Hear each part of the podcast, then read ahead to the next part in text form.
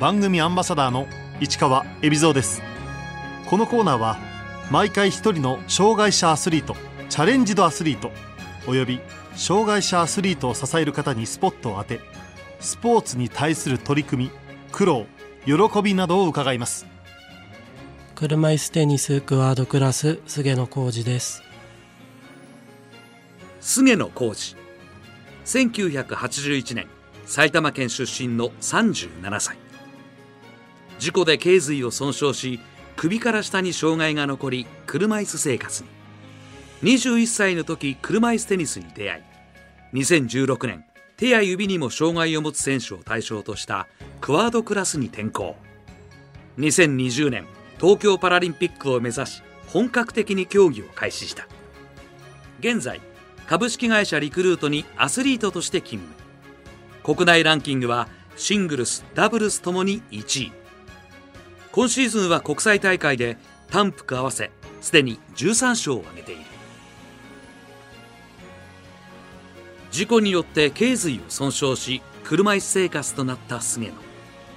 障害の状況と動かせる範囲は？首から下に麻痺が残っていてだいだいたい全体的に首から下が、まあ、2割から7割ぐらいで動きます。菅野が車椅子テニスを始めたのは事故の後リハビリ中の21歳の時だった。競技と出会ったきっかけは？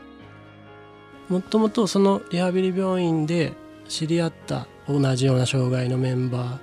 ーが別にその車椅子テニスをやっていて、まあ、そのやっていたっていうのは知ってたんですけど当時はもともと怪我する前バスケやってたのもあったんでバスケをこうやってたんですけどそこの病院を出る時に仕事の関係でこうあまりバスケの活動ができなくなってで一回仕事を辞めてでそのタイミングでたまたまその知り合いのその車椅子テニスやってた人が乗っていた車椅子をこう乗り換えるタイミングでこう譲ってもらってでもらったからこうやり始めたっていうのがきっかけです。その後全国大会にも出場するようになったがあくまで趣味として車椅子テニスに取り組んでいた。たまにこうみんなで集まってワイワイやるっていうような形でそのやってるメンバーたちで集まって近所で大会あれば出たりとか国内で国際大会とかも何個かあるんですけど年にそうやって何回かこう出場したりはしてました。当時菅野には大きな目標があった。テニスってこうランキング制度があって試合に出るとこうランキングがついていくんですけどそのポイントによって。でそれの上位8人が出れるっていうなんかマスターズ大会みたいなのがあってその大会に出たいなっていうのがまあ目標ではありました。全日本選抜車椅子マスターズ。菅野はあくまで国内最高クラスのこの大会に出ることが目標でパラリンピックのことは意識していなかった。ところがこの時あるきっかけで考えが変わった。そのマスターズの大会に出た時に、まあ、一緒に出ていた選手で毎回こうパラリンピックに出ている選手とかも何人かいてその選手とこうお話しさせてもらった時にもともとの障害がそのクワードで出れる可能性がある障害だったんで出ればそのメダル取れるんじゃないみたいな話をしてもらってそれでまあじゃあそっちでやってみようかなみたいな気持ちになったっていう。それまで手や指に障害のない選手たちと互角以上の戦いを見せていた菅。クワード転向は以前から進められていたが東京パラリンピック開催が菅野の背中を大きく後押しした。車椅子テニスの中でも両足以外に障害を持つ選手が出場できるクワード部門。男女の区別がないのも大きな特徴だ。クワードクラスっていうのがあって基本的には 3C 以上、まあ、CC 僕は CC 麻痺なんですけど、まあ、3C 以上に麻痺がある人が出ているクラスになります。男女混合です。通常の車椅子テニスも長年経験してきた菅野クワード部門ならではの難しさとは？もともと結構ずっと男子でやってた時とかもやっぱりパワーでこう押されると握ってる握力が弱いせいかこうラケットが中で暴れちゃうとかそういうのがあったりラケット落としちゃうとかは結構ありましたね。それはなんか利き手の方はそんな形で右手のその利き手じゃない方は毎回こうあのゴム手袋とかをして握る力を内分そのゴムの摩擦力で漕いでるっていうような形です。相手の弱点を念頭に置いた戦略も重要だ。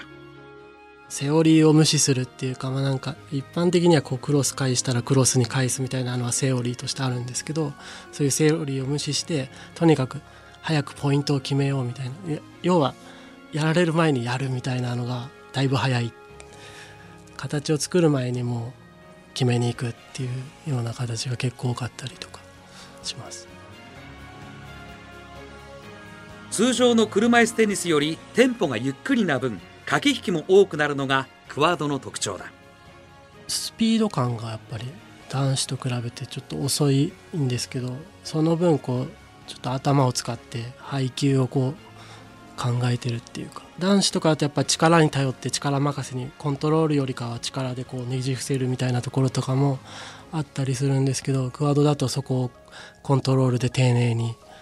こうポイントを取っていくっていうような形が多かったりするんでそういうのは結構やりづらさっていうのを感じましたね。今までだったらこう無茶にこう打ってたところとかも丁寧に1回つないでもうちょっと体勢がいい時にこうしっかり決めるとか結果的にこう勝つように試合を組み立てることを結構中心に考えるようになりました。メンタルトレーニングも重ねた菅野はやがて海外遠征にも行くようになった。17年の3月に北九州オープンというのに最初に出ました。その時は国内選手しかいなくて海外選手と初めて当たったのは4月に行われた神戸ダンロップオープンで決勝で当たったのが海外の選手でその翌々月ぐらいの韓国で行われた試合に初めて海外へ行って。この韓国の大会は菅野にとって初の海外経験でもあったが心強いサポーターがいた。その時はなんかもう初めて行くのが嫌だったんで あの嫁に一緒についてきてもらって結構なんかもう困るようなところとかは割となんかこう嫁さんに助けてもらいながら でした。今年行われたワールドチームカップで初めてクワードの日本代表に選ばれた菅野。代表の試合を経験して見えた課題は、まあ、試合した時にやっぱり負けられないみたいなのが強すぎてメンタルが結構崩れることがあってその前に戦って勝っていた選手とかにもこう負けちゃったり初めての代表の試合は結構苦い思い出ですね。勝つために来たんだって思ってその今までなかった楽しい時にはなかったその勝ち負けにこだわっていってるのが強すぎてこう空回りしちゃったっていうかそのメンタル的にこう崩れて途中で負けちゃったっていうような形でした。そこ多分クワードで出場して初めて負けたのがそこの試合でちょっと当時の韓国のナンバーワンの選手と当たって負けてしまって、まあ、なかなかうまくいかないなと思いながら、まあ、苦い思い出じゃないですけどそんな形でした、現在はメンタルトレーナーの指導も仰いでいる菅野。どんなメンタルトレーニングを積んでいるのか。勝ちにこだわりすぎる部分とかをやっぱり試合に持っていってちゃうと本番でその練習の成果が出せないっていうか意識しすぎてプレーが乱れるっていうのがあったんでそういうのをなんかうまくコントロールする方法とかをトレーナーの方に聞いて、まあ、対策を考えてやるようにしました。例えば自分が試合中にミスしたとかそういう同じこと繰り返さないようになんかもうやることを決めとくとかちょっとしたこととかを、まあ、書き出しておくとかぐらいの形ですかね。効果はあったと思います。今シーズンは毎月のように国内外の大会に参加。目覚ましい成績を残している菅野。中でも特に印象に残っている大会は？ちょうど5月ぐらいにそのワールドチームカップが終わってでメンタルの先生とちょっとお話しさせてもらってでちょっとその取り組みを始めて初めて出たのが6月の大会ででそこでその BNP パリパオープンの試合でまあそれを試しながらやっててまあ結果としてまあそれがうまくいったのかその当時の世界一位の人とかにこう勝ててで決勝でも当時2位か3位の選手と当たってそれでも勝って初めてそのトップ3の選手に勝って優勝したっていうのはでかかったですね。この大会で見えた一番の課題は？一番の課題はショットの安定性。やっぱりこうチャンスボールとかを決めきれなかったりとか、まあ、ミスしてしまうとかでもやっぱトップの選手ってチャンスボールをチャンスにするのがやっぱ上手なんでそのしっかりチャンスボールを決めるっていうのがちゃんとできる。そこが決められるか決められないかとかでかいんでその辺の安定性がそのトップの選手と比べてまだまだ足りないなって思いました。現在株式会社リクルートに勤務している菅野。入社したのはクワードに転向する前だった。もともと接客の仕事を最初に選んでやってたんですけど障害の関係でこうトイレとかうまくコントロールするのとかも難しくてで体調結構壊していてその後に体面でしっかりバランスよく仕事ができるところを探していてでその僕が入ったところがリクルートオフィスサポートっていうところなんですけどもそこはもうあの例えば車椅子用のトイレとかそういう設備とかがすごい充実していて仕事面も安定してできるし仕事以外の面もこうサポートしてもらえるしっていうのでそこを選びました。東京パラリンピックとか応援しようっていうのがこう会社で出てきてクアードで転校してやりたいっていうこうしっかり固まってきたところで、まあ、上司とお話しさせてもらったりとかしてアスリートの方の活動を優先させてもらえるような環境にしてもらったっていう形です。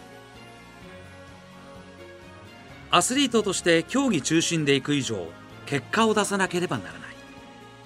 単純にやりたいだけじゃできないと思ったし、まあ、海外での活動が多いし要はなんかその活動費をどうすんだっていう話がまずやっぱりみんな自腹切ってこう活動してた人とかが大半で身削ってその価値があるのかっていうのを結構 思うようなタイプだったんでそれだったらこう安定して仕事してその中でこう趣味でこうやってる方がいいんじゃないかと思って。そのクワードでやるってなってある程度その目指せるところがこう見えてるとかだったらまあやれる価値はあるのかなと思ったんで。それでもまだアスリート契約に踏み出すのを躊躇していた菅野。そこで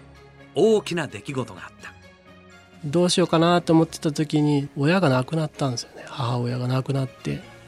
なんかこう悔いなかったのかなとか思思ったら自分も今のこう環境とかでこ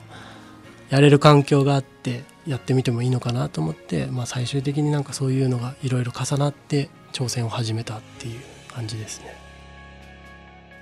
夫人の反応は？やればいいんじゃない？みたいな。結構単純だったんで。まあなんかあんまりなんかやめた方がいいよもなかったしやりたいんだったらややれば？みたいな現在練習の拠点にしているのは？ナショナルトレーニングセンターでこう活動させてもらったりとかうちのテニスコート使ってくださいっていう大学があってそこでこうやらせてもらったりとか市営とか区営のテニスコートを自分たちで取って練習したりとかですね。今シーズンこれから目標とする主な大会そこでの目標は？まあ直近でいくと来月アジパラがあるんでそれで今年の目標としては、まあ、アジア1位になりたいなっていうのが今年の目標ですね。アジア枠で第1シードだったんで一応頑張ればいけんじゃないかなと思います。菅野には競技の前によく聞くお気に入りの曲がある。シクラメンさんの「ぶち込め」っていう曲が結構好きですねコートにこうボールをぶち込むみたいな。結構なんか歌詞にも出てくるんでもう本当に結構いいテンポで歌ってるのが好きです。カラオケとかではその HY の「なお」っていう曲が好きで割とカラオケとか行くとすごい声が出るんですよ。普段喋っててあんま声出ないんですけど。夫人も競技生活をサポートしてくれているがそもそもの馴れ初めは嫁も車椅子テニスをやっていてで大会会場でこう知り合って仲良くなるきっかけがあってまあなんかお付き合いしているうちにこう結婚するってなって今に至るって感じですけど 同じように、まあ、一緒にこう練習したりする時もあるしまあなんか試合を一緒にこう見たりとかする時もあるし。夫人が応援に来ることは？普段はお互い仕事してるんで遠征とかは結構海外が多いんでなかなか一緒についていくっていうのは難しいんで。まあでも近所で試合があれば割とこう見に来たりとかはありますけど。競技を知っているだけに夫人から「あそこはこうすればよかったのでは」という厳しい指摘も飛ぶことは。たまにありますけど、まあ、こうだったからとかそういうのは言ったりして、まあ喧嘩になるまではいかないですけど、はい、でもまあでも基本的には自分褒めてくれる方が多いですから、まあ、まあ言われてもなんかあんまりそういうのは聞いてないみたいな感じで。事務系の仕事得意なんでエントリーとか大会エントリーしたりとかそういうのって全部英語だったりするんですよ。自分すごい苦手なんでなんか嫁が結構こう手伝ってくれてやってくれるっていうのはあります。菅野にこれからの夢目標を聞いた。東京パラリンピックやっぱこう会社にすごいサポートしてもらってたりとか、まあ、会社以外にも家族だったりとか、まあ、仲間だったりとかが結構応援してくれたりサポートしてくれたりとかってしてるんで、まあ、それがこう結果っていう形で恩返しできればいいなって思ってます。菅野にとって車椅子テニスクワードクラスの魅力を聞いた自分を見てっていうのであればあの単純に粘り強くボール拾って決めるところしっかり決めに行くみたいなところを見てもらいたいなと思います。クワードで行くとやっぱいろんな障害の選手いるんで例えばラケットをこう手に縛り付けてやってる選手とか電動車椅子で両手もうまく動かないのにこうやってる選手とか、まあ、三種麻痺とかでも両足切断で片手なくてもあんなにできるんだみたいな選手とかもいるんで試合してて自分があれでこんな球打てるんだって感動する選手とかも多いんで障害の限界超えてんじゃないかみたいな選手とかも多くいるんでそういうのはクアードの魅力だと思いますね。